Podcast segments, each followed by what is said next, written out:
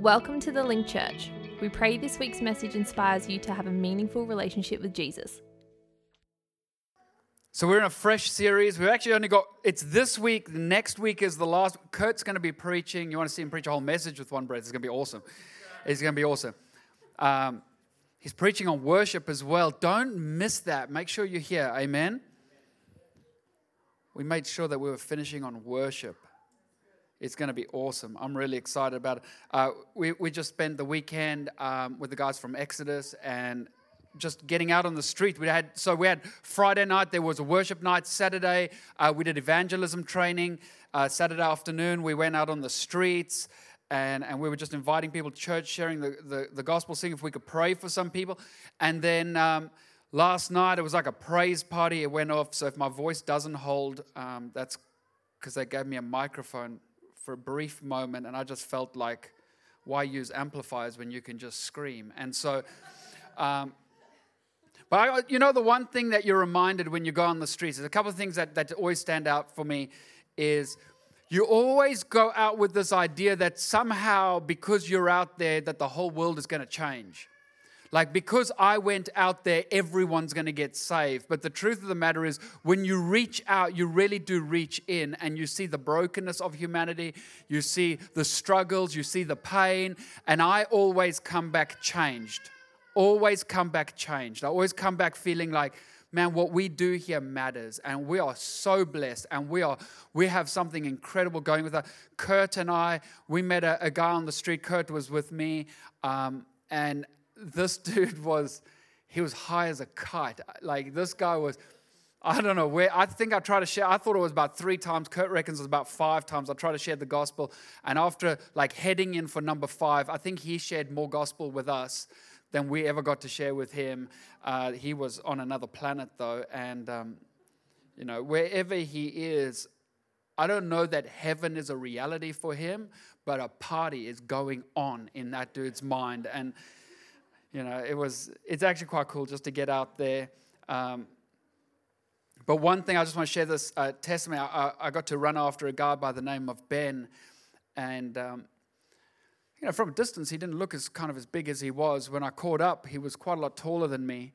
And for every 4 steps I took, he was taking 1, And so he was moving real quick. I felt like I was running next to him, trying to keep up. And we were just walking, and I realized I didn't really have that much time. I had about 50 meters to go. For him, that's only 3 steps. And so I said to him, man, he was just sharing, yes, life's been tough. It's not that easy. Things are going on. He didn't really explain too much. And I said, can I pray? Is there anything I can pray for you about? And he said, God can't fix my problem. And I turned to him. I said, if it's finance, he can. And he just stopped dead in his tracks. And he looked at me. And I said, I'll make a deal. I'm going to pray for you, Ben. I gave him a card for the church. And I said to him, here's my deal. I'm going to pray. And I'm going to believe that God is going to do something supernatural in the area of finance. And when he does, you owe me the very least. You can come visit me at church. That's the very least you can do. And he took the card, and he said, I am open. He said, I'm going to do it. And he put the card in his pocket. And so, you get out on the streets and you may not see like everything you hoped you'd see, and you don't see all the salvations, and people did come to the Lord and all sorts of things. But what you will realize when you reach out to people is you have so much available to you. It is unbelievable. It is absolutely unbelievable. And this city needs us. And I don't know how you went, Kurt. Did you got smashed, or you didn't get smashed? He just told you, see you later? Or he told Kurt.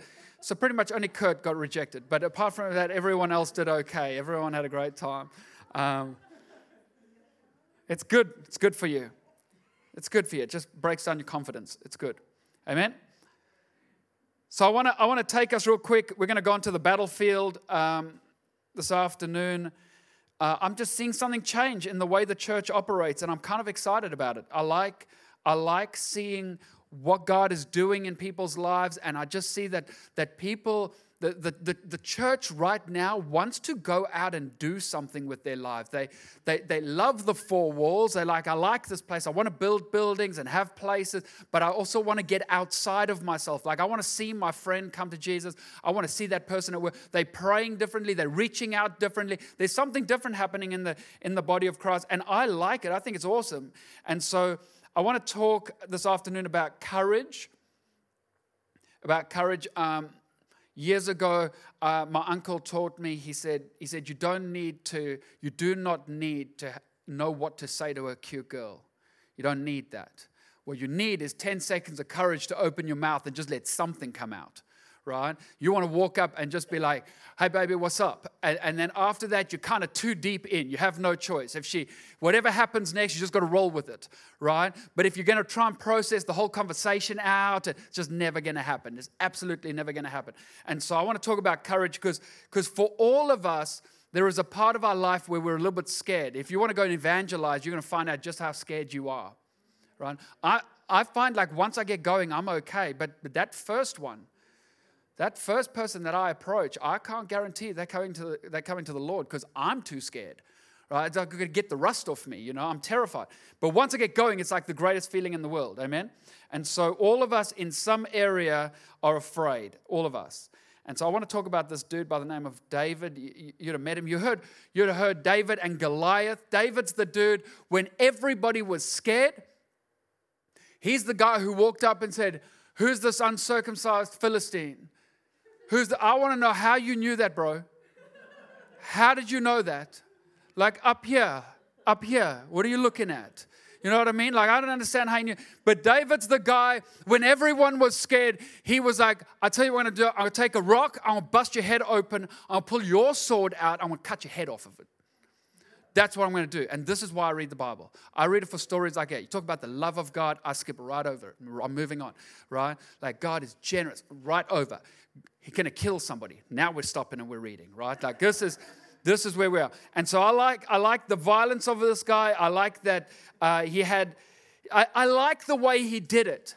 I want to preach a series on it. I have done in the past. I want to preach a series on it. You'll learn, like, you fall in love with this guy. You fall in love with Jesus. You fall in love with the idea that God does not play games, right? He does not play games. There is nothing that he's going to allow near his people. And David is this guy. He's the guy who stepped out and who did something. He made a difference. Amen? And so he's won that fight. He's beat this giant, destroyed the giant, cut his head off, and now he's back into another fight. So there's another battle. Amen? So 2 Samuel from 21, it says this, once again, the Philistines were at war with Israel. And when David and his men were in the thick of battle, these guys were in it. They were having a major, major, major fight. David became weak and exhausted. Whenever you see somebody exhausted and you see somebody weak, you can know one thing. You are looking at a very, very, very dangerous situation. Ishbibenob. I just see the last part and I go, mate, that's what you are. Was a descendant of the giant. His bronze spear weighed more than 7 pounds, so 3.5 kgs of just the head of this thing. And when he was armed with a new sword. Now, he's got a new sword. You must understand that when somebody's got a new sword, there's no war wounds on the sword. There's no dings, there's no bumps, there's no blunt part of the sword. This sword, it is its first time out. It has been sharpened all night. They've taken care with this thing. It has been worked to perfection. He's looking for blood. A clean, like a sword without blood is boring. That's the one you have like on your mantle. Like my brother had one of those like samurai ones or whatever. You know, that needs blood. It needs to be used. You have to kill somebody with it before it becomes of any use. This one is a new one. He's looking for blood. He had cornered David. This giant is fighting David, and he's cornered him, and he was about to kill him. Now, the King James says this way. He thought, thought to have slain David. There's another translation that says it even better. I love it. It says, and David waxed faint. Most people read over this, but what really had happened is David's just been hit. David's just been collected by the sword. He is tired. He's weary. He's exhausted. He's in battle.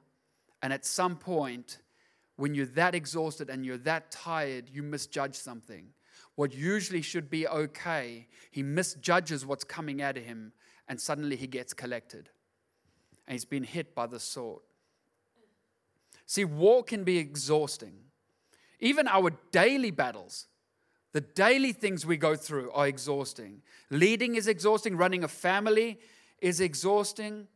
I watched the mums with the kids. That seems a little bit exhausting, right? Leading a church, trust me on this. Trust me, it is exhausting, right? It is exhausting. And here's the thing that we have to remember. If there's no help and no rest, eventually, mistakes are going to happen. Mistakes are going to happen. In our industry, if you're working, there's two things you want to make sure. You want to make sure that there is a sharp blade on the machine and that you are awake. Because if it's a blunt blade, you tend to just push because you're too lazy to change it, and that's how you become a Ninja Turtle. Right? The other thing is, if you're not awake, it's only one small mistake. It only takes a small glitch, and that's it. You lose a finger or worse. When people get to this stage where they're exhausted, you're a time bomb. You're a time bomb. Like a sharp mother who's awake and alive will tolerate that kid. If she's exhausted, that kid's going to need a Band-Aid, right? She's tired. She's over it. She's spoken 40 times, and it doesn't really matter. She's not thinking about how do I engage properly or get down. Hey, buddy, what's going on? She's just like, go one more round with me. Find out. And I know this. I've seen my mother many times go one more round, Andrew. Touch it. See what happens. And I knew right after that there was this burning sensation all through my body. As Christians, we're so consumed with the battles in our lives that we actually miss what's happening around us. We forget at times that we are in a spiritual war. We are so consumed with life at home and what is going on and your finances and your workplace that you can no longer see what's going on around you. It takes its toll. Because when you're so consumed with your little battle and what you're going through, you miss how much people around you are suffering, how much other people are going through. How many times I've gone through like a season and I'm spending time with somebody and they share what's been going on in their life over the last few weeks, and I go, wow, I had no idea you were going through that. Why didn't you tell me? A very good friend of mine, I said to him, he went through something horrendous, and I said to him, bro, why would you not tell me that? Why would you not give me the opportunity to pray with you? Why would you not say something? I'm supposed to be your friend. And he said, I did. I phoned you many times, but you were just complaining about other things. We can no longer be friends. It's brutal. Brutal. Are you focused on your fight? So much so that you can't even notice the war around you? What's got you so distracted? What is it? What's got your attention? What are you so focused on or fixated on that you have forgotten that as a child of God, we are at war? And there is lives at stake. Somebody's eternity is at stake. But your issue is so big that you can't see through it. How many times I've said to somebody, I will guarantee you, I will pay for coffee. I'll do whatever, right? For me, when I say something, I'll buy somebody coffee. You must understand, that's like for me giving somebody $1 billion because that's what coffee is worth, right? It is the most important substance on planet Earth, right? Without coffee, none of us are here. Right? And so I've said to them, a year from now, do you think that the problem you're facing, do you think that this will be the conversation? Probably not. So why are we going to commit a year of whining about it? to this moment. What are we trying to achieve? Let's find the solution and move forward so that we can find out what we really want to be talking about a year from now. 1 year from now, you're going to be talking about something. What is that something? Who is that someone? Because gossip always degenerates to the now, but when you're praying for somebody, when you're believing for something, when you're trusting God, that's always got future attached to it. A year from now, you go, man, I can't believe you gave your life to the Lord. I've been praying for you for a year. Amazing. You finally got that job. Bro, we prayed about that job. That's incredible. But when it's gossip or something dirty or nasty, it's always right now and it consumes you. You're so quick to talk about somebody else that you've forgotten that they may be in the fight of their life. I have spoken to that many people. I think, man, how rude can somebody be? But I don't know their story. I don't know what they're going through. Maybe they're in the fight of their life. They are in a war, and I've got something around me that's just a little battle, but I'm so consumed with my something that I can't see that I could maybe make a difference here. And David matters to his men, and it's a big deal because people should matter. Your friends should matter to you. Your friends should matter. Your family should matter deeply. The leaders that you have around you, the people of influence, they should matter deeply. If you've got people speaking into your life, they should matter a lot to you because what comes out of them you're receiving and it's going to steer your life. And so they're out there, and Abishai, he's not just going to let David get smashed. That's not going to happen. Abishai's on this battlefield and he sees what's happened and he's not going to allow it. That's the wrong microphone. We'll fix it. We'll get water microphone or something. And so he's not going to do it. And so Abishai does what no one else on the battlefield does. I cannot imagine that Abishai's just sitting like on a couch going, all right, let's just see what's going on here. He's fighting, they're fighting. Mm-hmm. I'm just going to watch some Netflix while I wait for the fighting to stop. No, he's in the fight of his life. It says they are in the thick of battle. There is blood everywhere. There are swords. There's everything is being thrown at them. They are in the fight of their life. And while he's fighting this fight, he looks across the battlefield. And it's not hard to know where David is. Just look for the biggest dude. He's fighting a giant. And he looks across and he sees David get hit.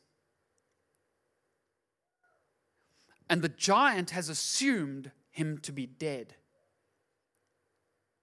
And Abishai stops the fight he's in and goes running across the battlefield. Verse 17, it says this, but Abishai came to David's rescue and he killed the Philistine. This is so important right now. But there is something bigger at stake. And he drops this. And he goes running through a battlefield and he decides that he's going to preserve what matters to him.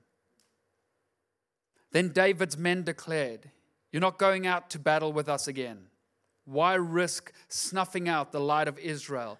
It says that they didn't want the light of Israel to grow dim. We're not going to allow you to go out there as the leader. We're not going to allow you to go out and die. You can't keep coming with us. You can't do that. Now watch this from 18. This is where it gets cool. After this, there was another battle against the Philistine at Gob as they fought Sibbecai. Don't judge me. Sibbecai, another descendant of the giants, right? During another battle, Elhanan from Bethlehem, he killed the brother of Goliath. Of Gath. The handle of his spear was as thick as a weaver's beam. Verse 20, in another battle with the Philistines at Gath, they encountered a huge man, 6 fingers on each hand, 6 toes on each foot. This guy had 2 middle fingers. This guy is nasty and he is ugly as sin. 6 fingers on each hand. Like, because a foot is not ugly enough. Amen, Kurt? Like a foot count is not ugly enough. You've got to add extra toes. 6 toes. Was it a big toe, a small toe? Was there an extra one? That's gross. That's gross. He gets killed. He gets killed. But when they defied and taunted Israel, he was killed by Jonathan. Verse 22, these 4 Philistines were descendants of the giant, but David and his warriors killed him. You got Abishai, Sibbecai, Elhanan, and Jonathan. It says that these 4, right, and David and his men killed them. There's 4 dudes, 4 giants, and David and his men killed him. No, David, bro, you almost died. Let's not forget that, my man. You took a knock. You were in trouble. But it says David and his men, they killed these guys. And the truth of the matter is, because we don't realize that it was never about how great you are or how great I am. It's supposed to be team. It is not the Andrew show. This is what will the Link Church do? I will not be here forever. At some stage, I will breathe out my last. But what happens when we go, as Kurt said, those guys behind there, they must continue. And it's not about what Andrew did. It's about what we will continue to do, what we have done and what we will continue to do.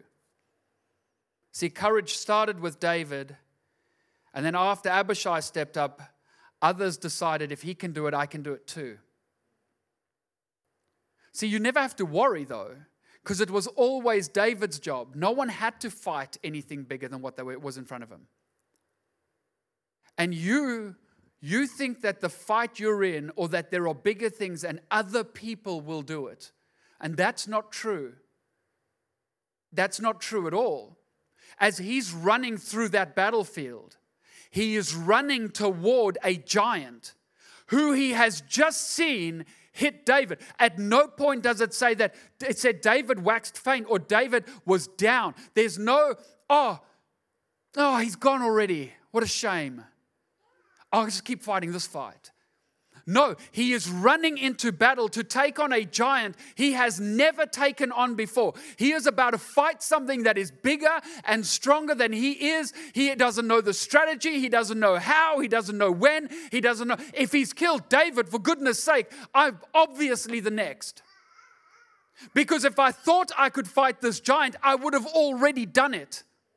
And some of you have to realize that when you look at the things that you're facing, you think, how am I going to overcome it? How am I going to do it? What is going on? But God is saying, if somebody else could do it, you can do it too. And when you pick up what you thought you could leave behind and you take responsibility for the fight and for the kingdom and for the people out there, and you stop worrying about what Andrew's going to do or what M's going to do or what somebody else is going to do, and you realize, if I don't get up and go and make a difference, those people are in serious trouble.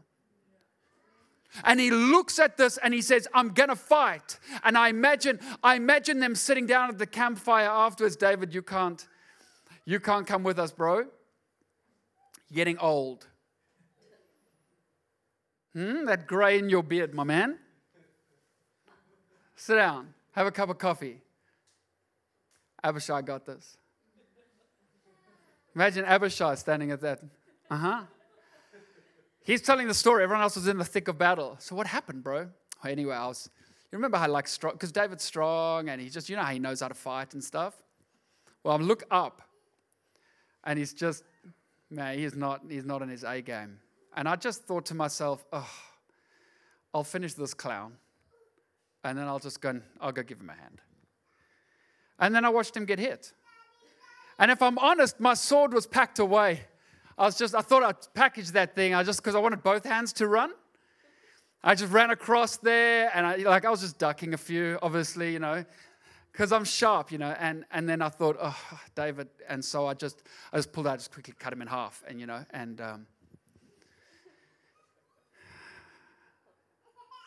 I'm the man. Remember how you celebrated David? Anyway, he's old. I'm the boss. I got this thing covered. And then there's another battle. And somebody goes, no. You stay seated, bro. I've seen what you did. If David can kill a giant, and you can kill a giant, then I'm not going to sit back and allow my life to not mean something. I'm going after the next one. And I feel like that's where you start to see these guys. These guys are mighty men. That's where you start seeing them say, Shogun. There's another one. He's mine. There's another one after that, though. Shogun. I'm going to cut that guy in half as well. I'm going to cut his head off. He's mine.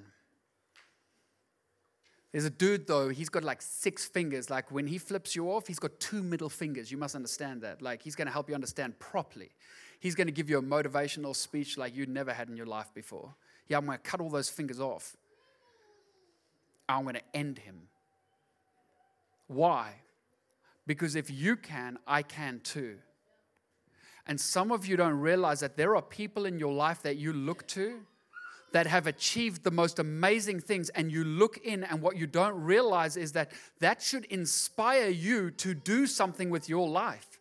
Your life can matter. Your life can mean something. It doesn't always have to be someone else. Just maybe it's you as well. And when you step up and you make a decision, man, I'm going to risk it. I'm going to step out for God. I'm going to do something great with my life. I'm telling you, somebody else is going to watch you and they're going to say, if that person can do it, I can do it too. If they can get free from drugs, I can get free too. If God can heal them, God can heal me too. If you can pray for someone, I can pray too. If you can join a worship team, then I can join one too. If you can start a business, then I'm going to risk it as well. There's something that happens when you see people do incredible things, when they risk it, when they step out, when they have the courage to say, I don't know how this fight is going to go down, but I'm not going to sit back and do nothing. Your life will change and so will theirs. Your life is going to matter, and it must matter. But you have to answer the question, what is taking your attention? What is stopping you from functioning in that courage? Who said what? Who was it that you've given them the power to say something and to destroy your future? Who did that? Why did some guy get to say something to you and it ends you? Why does some girl get to say something and it ends you? Why does a boss get to say something, or a mom or a dad? Why do they get to do something and say something and it ends your life? You've given those words way too much power. I do not believe for one second David looked at his guys and went, nah, you guys, there's no way you guys take her. Not a giant. You're good. You're good. But you ain't this. I know how to fight giants. I've taken a couple on. I know what I'm doing. I don't think you guys got it in you. I don't think that's how you raise an army like that. I reckon he looks at it and says, what stops you? Who says that you can't do it? No, it's just because I don't know if I've got the skill. Mate, you're only going to know if you try. Get out there and take someone on. If you've killed that Muppet and that one, you can take another one. These guys were fearless, but they understood that they have to take responsibility for the war. And you have to take responsibility. The church can't be hinging on one person. Like, I'd love to preach this in another church because it doesn't seem like it's self-seeking but the truth of the matter is it's not my job. A lot of people have a view of what my job is. My job is to design some kitchens. You can step in anytime you like and come do it. My job is not to go and reach the world. It's our job. It's not my job to pray for someone. It's ours. It's not one person. It's our job. It's our responsibility. And I can go fast alone, but I can go further when it's us. We have to pull together. We have to pull together. This is not one person. And as a church, I'm asking you to stand up and to stand alongside me and fight. We have to fight. We have to fight for the kids. We have to fight for our friends. We have to fight for our families. We have to fight for our workplace. Some of you, your fight in your workplace is going to stop when you stop sounding like them. When you stop swearing like them, maybe they'll take you seriously. When you stop drinking like them, maybe they'll take you seriously. When you stop behaving like them or making jokes about your wife or so, they take you more seriously. The guys that I work with, they know, don't try it on. You preach, I preach next. I walk in and I hear the word Jesus Christ, that's license, it's on. You say Jesus Christ, we're either praying or I'm preaching. You can pick. None of those they want right now. So don't test me. Because I'm taking a stand for something. Sometimes the jokes they make, even if it's about their wife, it is funny. Sometimes it's funny. It is. It is. But I have to learn restraint and go, no, like, I want to laugh, but if I go down that path, where does it lead? I have to take a stand, and it's hard. I got blister, I got bleed, my tongue's bleeding, I'm ready to laugh. Funny, but it's not right. Just because it's funny doesn't mean it's okay. And if we're not going to stand, guys, if you're not going to stand for the woman, then don't cry when all you've got is an option for a man. Because you're going to break them down to the point where there's nothing. We have to take a stand. As men, we have to take a stand. They are after the family and they are after your kids and they want to take your gender. They're going to take that. If you allow it, they will take it from you. I watched a girl online. Somebody said, "Excuse me, ma'am, that girl hooked out." I'm they. Okay, excuse me, they. Like, get out the way. Pretty much, like, you missed the whole point. Get out the way. You're in the way. I didn't say, "Excuse me," because I wanted to fight. I said, "Excuse me," because you're in the way. Move. They, them, it. Get out the way. Like, we better start standing for something. We have to stand. We have to stand against certain things as well. We have to stand for truth and for righteousness and for the Bible and for each other. And we have to stand against the agenda and against abortion. And I know that everyone's got a personal view, but I don't actually care unless it's in the Bible. I don't care what the opinion is. Come on. Courage, when you have courage, other people get it too. You have the guts to say yes to Jesus. You give somebody license to say yes to Jesus. Lead the way. No one said you had to be perfect, but lead the way. Stop leaving it for someone else. Stop leaving it for someone else to do. This fight is your fight too. It is your responsibility. You have to pray. No one is coming to wake you up tomorrow morning. No one's going to come, "Hey, morning, I brought you coffee in case you want to pray." No one is coming. No one's coming. And if you come, you're going to be like Ishbibenob. I'll end you. I'll wake up with anybody going, "Andrew, you do not want to do that to me." Do that, but do it to someone else. Amen?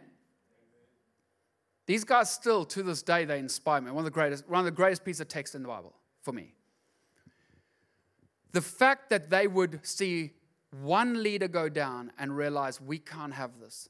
We're not, for the sake of exhaustion, going to watch the whole team fall apart because we refuse to play our part. This is not the job for one man. This is our responsibility. The youth of the city need us. The people in the city need us. The kids' church need us. Amen? They need us.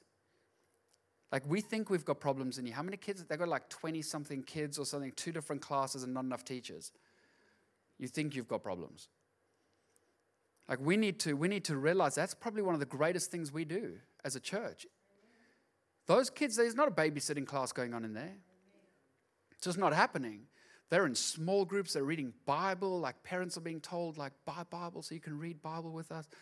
Like, we've had people in the church say, "I had to buy a Bible because my kid was giving me a hard time." Good. That's what I'm talking about. Come on. We really can leave our mark on this world. For many of you, this world has already left its mark on you. But it is time for you to leave your mark on this world. And it takes drawing a line in the sand and saying, okay, I can no longer just play games. I can't just be on the battlefield. I've got a million excuses. If you think you've got a lot, ask me. I'll write you a book on excuses. I got lots. But this matters. People's lives matter. Those kids matter. And if we don't step up, we're never going to lead the way and show a generation who actually, by the way, is very hungry for God. If we don't show them what it looks like, why would they come? Why would they come? Like I asked somebody this weekend, why do you keep coming back? Why do you keep coming back? I'm waiting for my answer. But why do you keep coming back? What are you hoping for? What are you looking for? And then are you going to do it? That's the next part. Now they're thinking differently. Are you going to be the change you want to see? Are you going to do it? And if not, who's going to do it? What are you waiting for? Amen. Thanks for being with us. We hope this message leaves you stirred to a place of action. If you made a decision to receive Jesus as your Lord and Savior, need more resources, or want to take your next step, linkthechurch.org has everything you need. Until next time, from everyone at the Link Church, God bless.